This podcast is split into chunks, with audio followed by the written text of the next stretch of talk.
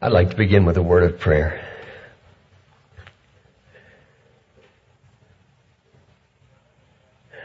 Almighty God and Father in heaven,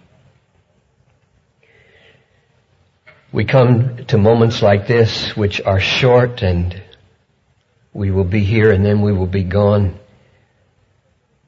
and tremble at the prospect that it could all be in vain or wasted or misleading. And yet thrill at the prospect that a seed might be sown in a heart that could grow up and bear fruit in a lifetime of faithfulness in the ministry of the Word. And I pray, Father, that you would grant that the latter be the case and that this effort to make plain the goal and ground and gift and gravity of preaching would bear fruit 30, 60, a hundredfold beyond its worth because of your mercy. And I ask this in the name of your Son, our Lord Jesus. Amen. In September of 1966, I was a junior at Wheaton College and I had just finished uh, summer school in chemistry I was head over heels in love with Noel, who is sitting right here in the third, fourth row, and to whom I will have been married 20 years now in December.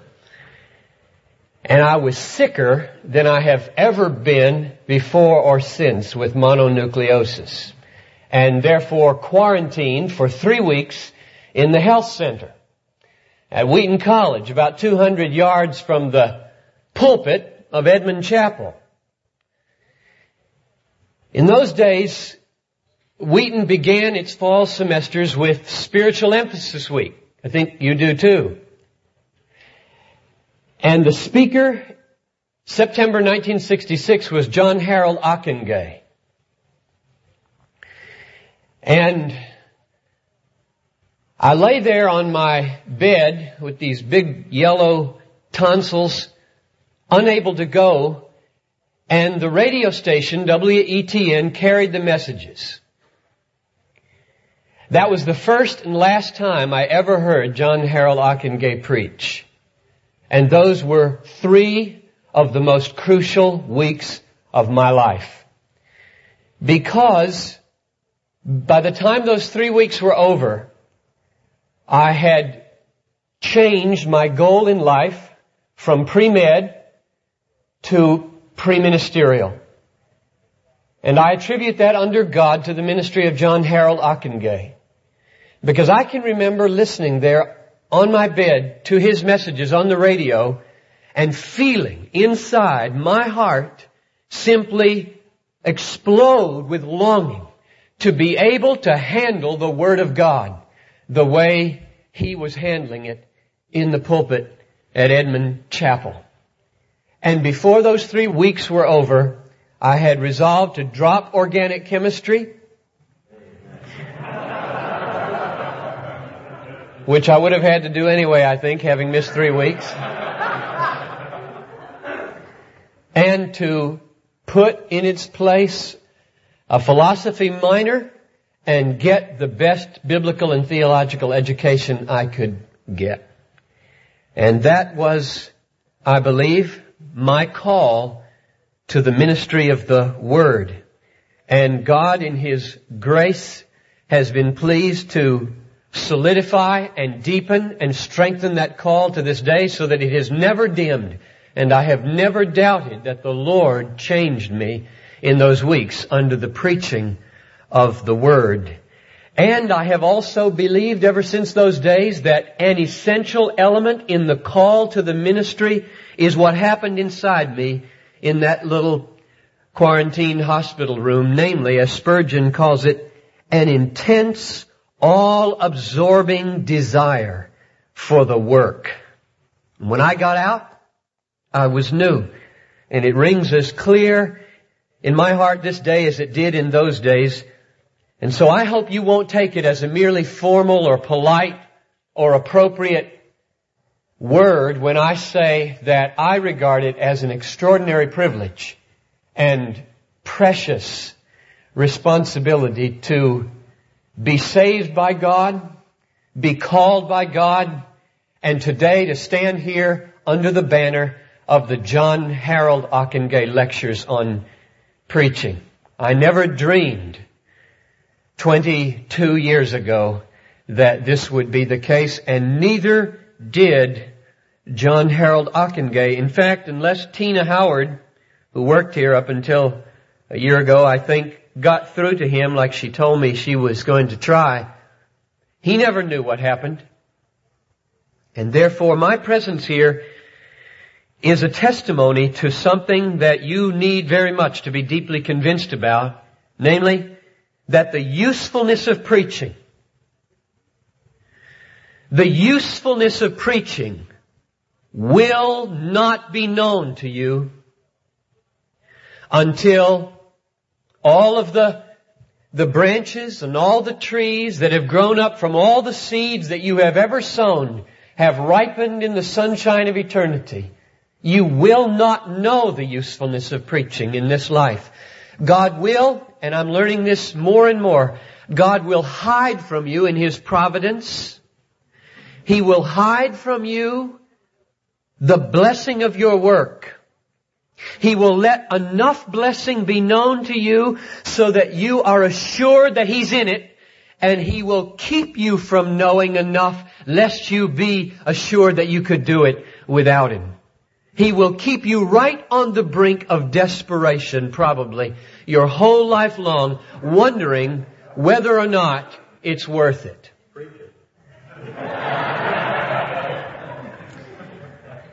And that leads us very closely then to the essence of my theme in these days. God sees to it that He gets the glory in preaching, not the preacher, which is another way of saying that God aims to be supreme in the whole ministry and task and work of preaching. And that's the theme that I phoned in a few weeks ago and somebody called me and asked me, is there a theme that covers these titles that you gave us. And uh, I said, yes, the supremacy of God in preaching is the theme that covers them. If you're looking at your little blue folder, I might just point out the obvious. The morning messages are Trinitarian, self-consciously. The goal of preaching, the glory of God. The ground of preaching, the cross of Christ. And the gift of preaching, the power of the Holy Spirit. In other words, God is the goal of preaching. God is the ground of preaching. God is the means between all of these things. The means between the goal and the ground is the gift of God by His Spirit. From Him and through Him and to Him are all things. To Him be glory forever and ever. I love that great climactic doxology at the end of Romans 9 to 11. My burden then in these four talks, because on Thursday night, what I'll try to do is spin out some of the practical implications of this Trinitarian vision for preaching in the gravity of the pulpit and its gladness. But my burden in all four of these talks is to plead for what I hope here at Gordon is obvious, but as I look out over the evangelical world is not at all obvious, namely that God ought to be supreme in the pulpit and in the mouth of the preacher. That the dominant note of preaching should be the freedom and the sovereignty of His grace. That the unifying theme of preaching should be the zeal of God for His own glory. That the grand object of preaching should be the infinite being of God and that the pervasive atmosphere on Sunday morning in worship for preaching should be the holiness of God. Now let me say something that I'm not saying in making this appeal for the supremacy of God in preaching in that way. I am not saying that in preaching you should avoid the ordinary things of life. Family, job, friendships, problems, leisure. Nor am I saying that you should avoid crises of our day. AIDS. I have two people with AIDS in my church. Three year old and a 26 year old. Divorce. I wouldn't dare to tell you how many. Addictions. Depression. Abuses, poverty, hunger, and the worst of all, thousands of unreached peoples without the gospel. I'm not saying that these crises of our day don't make their way into preaching.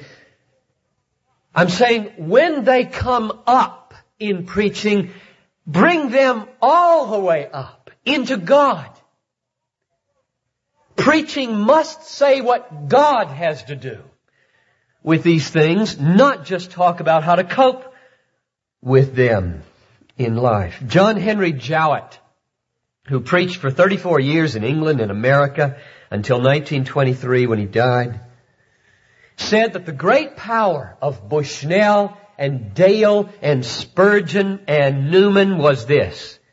They were always willing to stop at the village window, but they always linked the streets with the heights and sent your soul a roaming over the eternal hills of God. It is this note of, and then I think he made up a word, this note of vastitude this ever-present sense and suggestion of the infinite, which I think we need to recover in our preaching. That was 70 years ago. And if we needed to recover it then, tenfold do we need to recover it today. That's one thing I'm not saying. Namely, don't deal with the ordinary or the critical. Here's another thing I'm not saying. When I appeal to elevate God, to deal with the great things of God in preaching, I can imagine somebody sitting there and saying, right on, I can't stand slapstick evangelical worship. And inside what they really mean is, I'm going to use words they wouldn't use, I like artsy, philosophical, intellectual dealing with imponderables. I'm fed up with the common man of evangelicalism. And I'm not calling for that. I've seen enough at Wheaton College over the years that you move in as a Baptist and you walk out as an Episcopalian. and the whole issue in that case almost the whole issue is they can't stand Baptist worship anymore. Let the incense rise and the silence fall.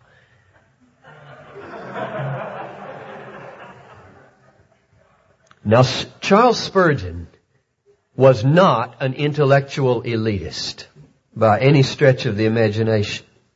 Anti-intellectual, I suppose, if anything, and not exemplary for it. He had a tremendous popular appeal. But his messages were full of God. In fact, last Sunday, I don't know if I have time to do this. I don't. I'm going to skip it. Um, um, Charles Spurgeon was full of God and said, we shall never have great preachers until we have great divines. And that wasn't because he cared more about ideas than lost people. Any more than Isaac Watts cared more about ideas than lost people. And you remember, no you wouldn't, it's just an obscure thing. Samuel Johnson said of Isaac Watts, whatever he took in hand was by his incessant solicitude for souls how would you complete that sentence? Converted into theology. Evangelicals today can't make any sense out of a sentence like that. Out of his intense solicitude for souls, he converted everything into theology, which I think means simply Out of his intense love for lost people, he related everything to God. I think Samuel Johnson today would paraphrase the task of the preacher like this. Whatever the preacher takes in hand is, by his incessant solicitude for souls, converted into psychology. Because it is the religion of our day. And I think that that neither honors the great aims of preaching nor the worthy place of psychology. I wouldn't know what to do without the six counselors in my church, lest any of you be offended. But to have a theological failure of nerve that turns the pulpit into a psychological place for reflection upon how to cope with life's problems does neither God nor the science honor.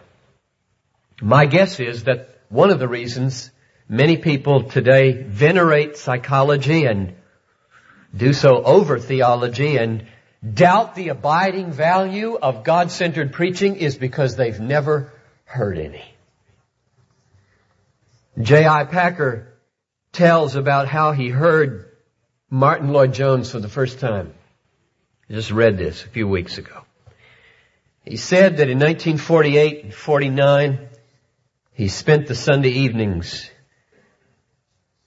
at the Westminster Chapel. And this is the way he described what happened in his youthful days.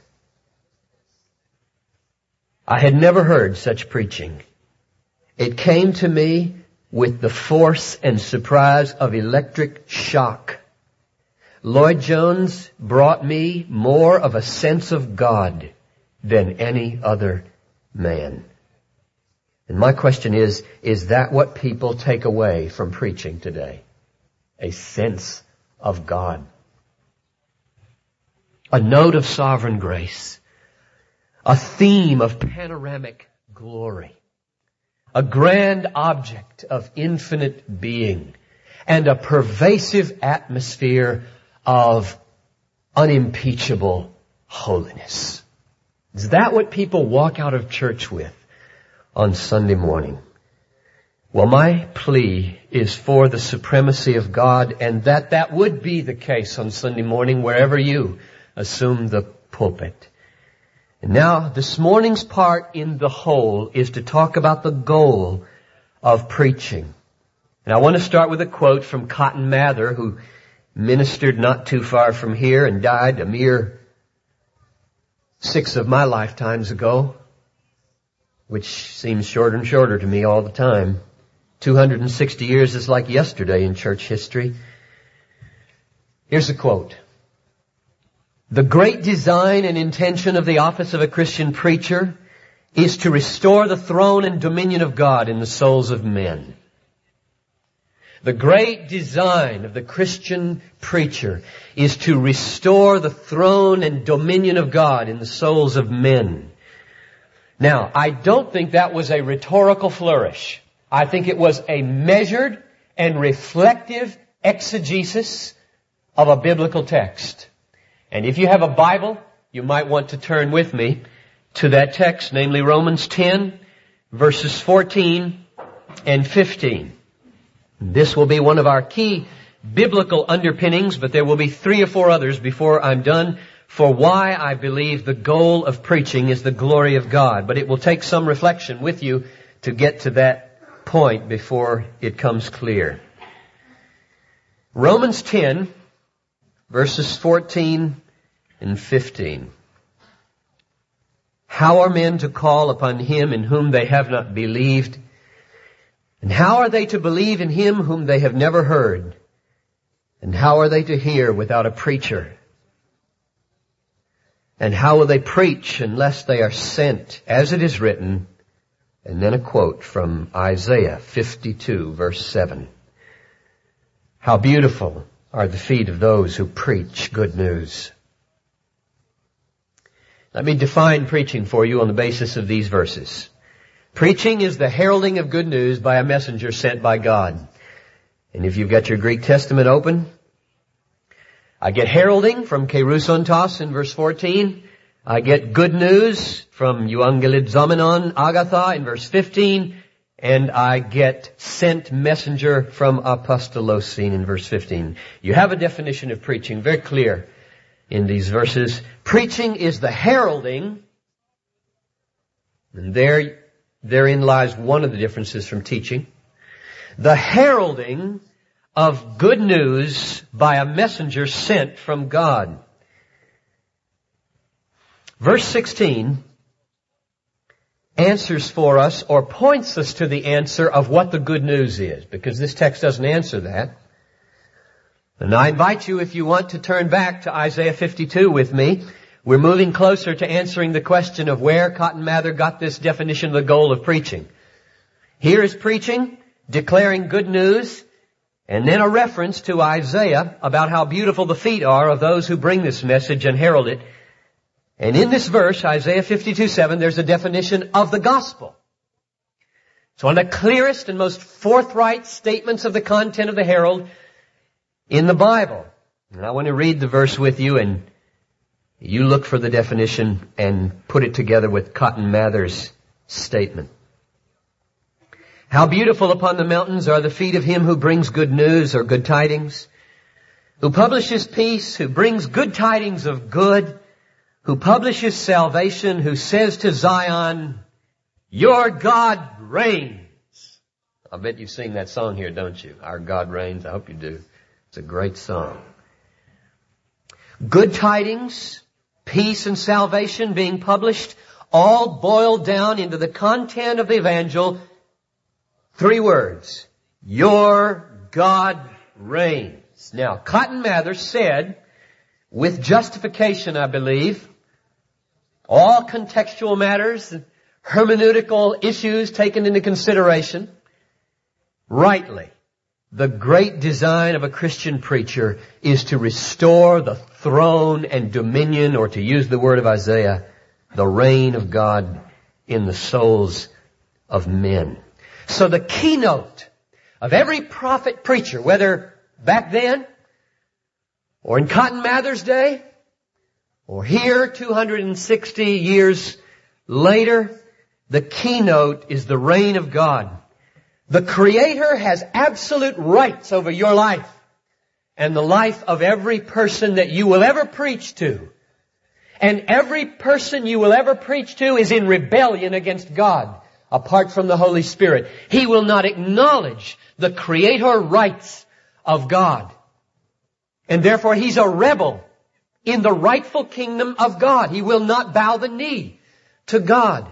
And therefore God calls emissaries or ambassadors, sends them into this rebel territory and says, tell them, I reign and I will not suffer my name to be trampled in the dirt indefinitely. I will vindicate the glory of my great name eventually.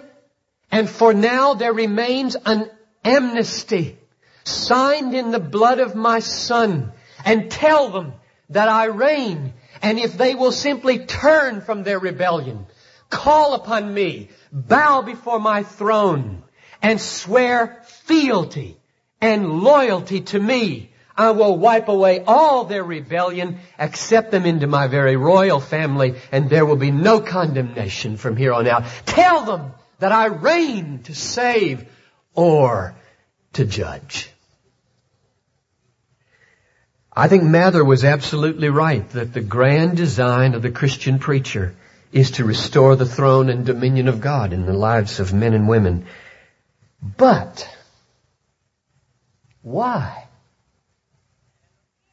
I'm not content with that definition of the goal of preaching. It could lead to a preaching that summons people to a raw teeth gritting submission to a rightful sovereign. I don't think we have gotten to the bottom of God's heart yet in terms of the motive. Why does He want to bring people to submission to His authority? Why does He extend an amnesty of mercy so that there would be a people who would respond in submission. And I want to go to another text in Isaiah to answer that question. Isaiah 48 verses 9, 10, and 11. The context here is that Isaiah sees into the future a day when the judged people of God will be restored and mercy will be shown.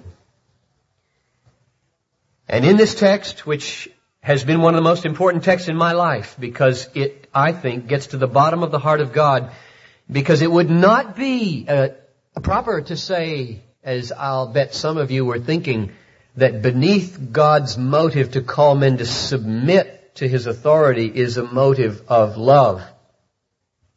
That's not the bottom either. This text gives the bottom because it goes beneath mercy. For my name's sake I defer my anger. For the sake of my praise I restrain it for you, that I might not cut you off. Behold, I have refined you, but not like silver. I have tried you in the furnace of affliction.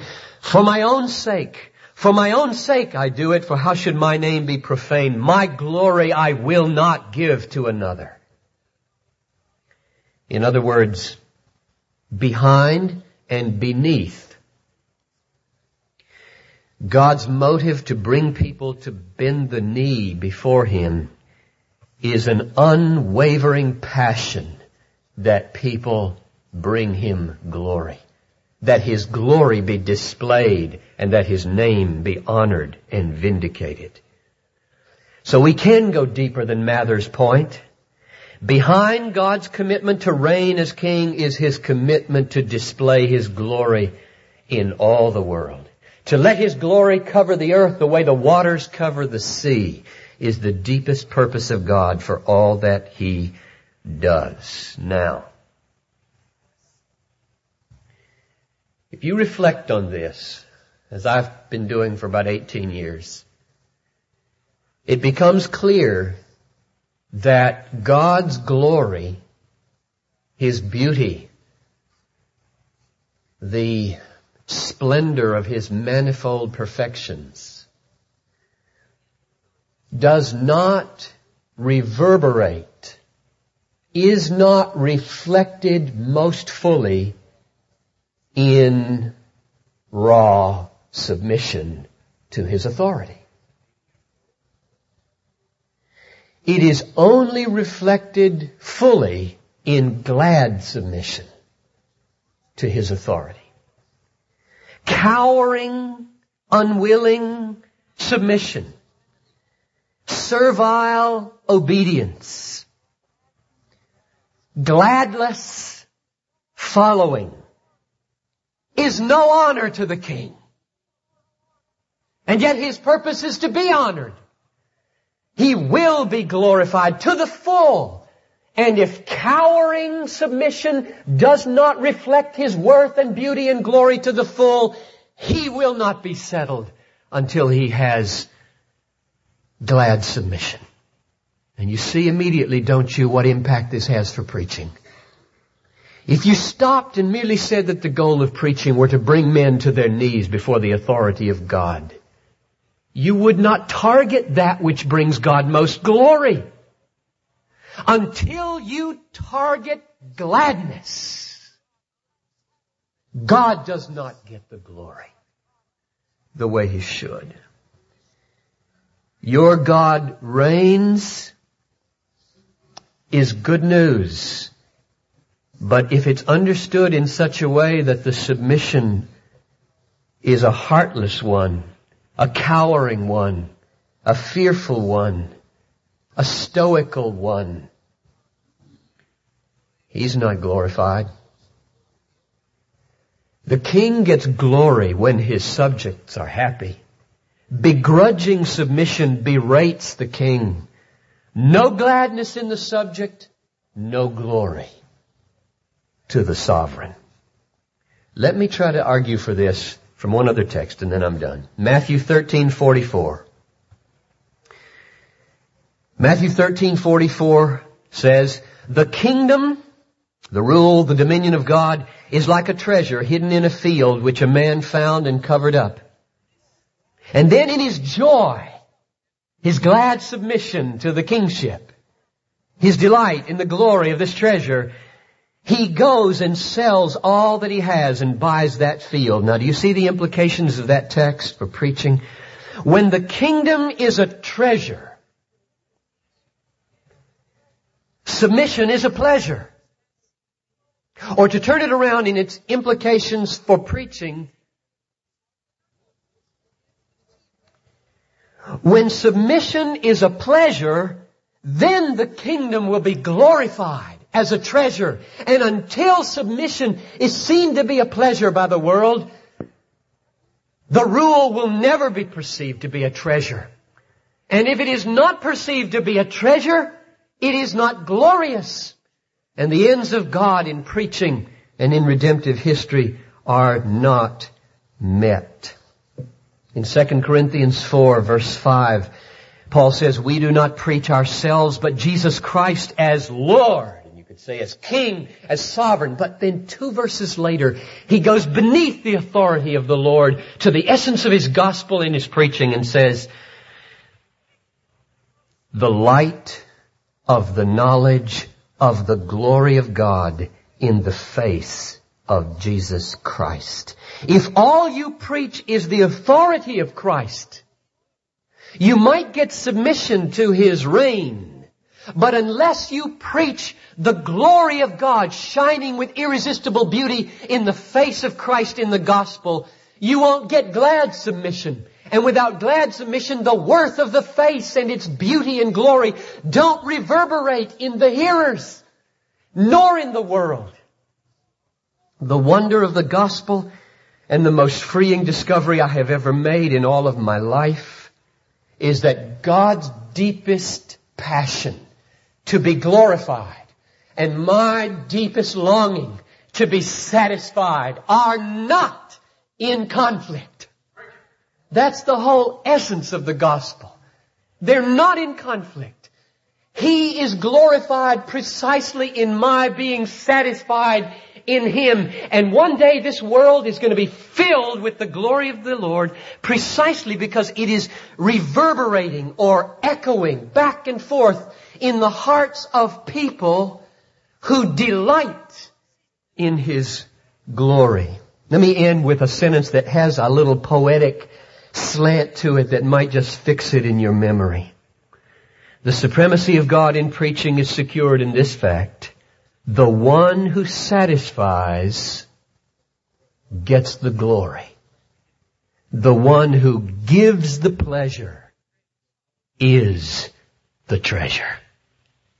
Let's pray.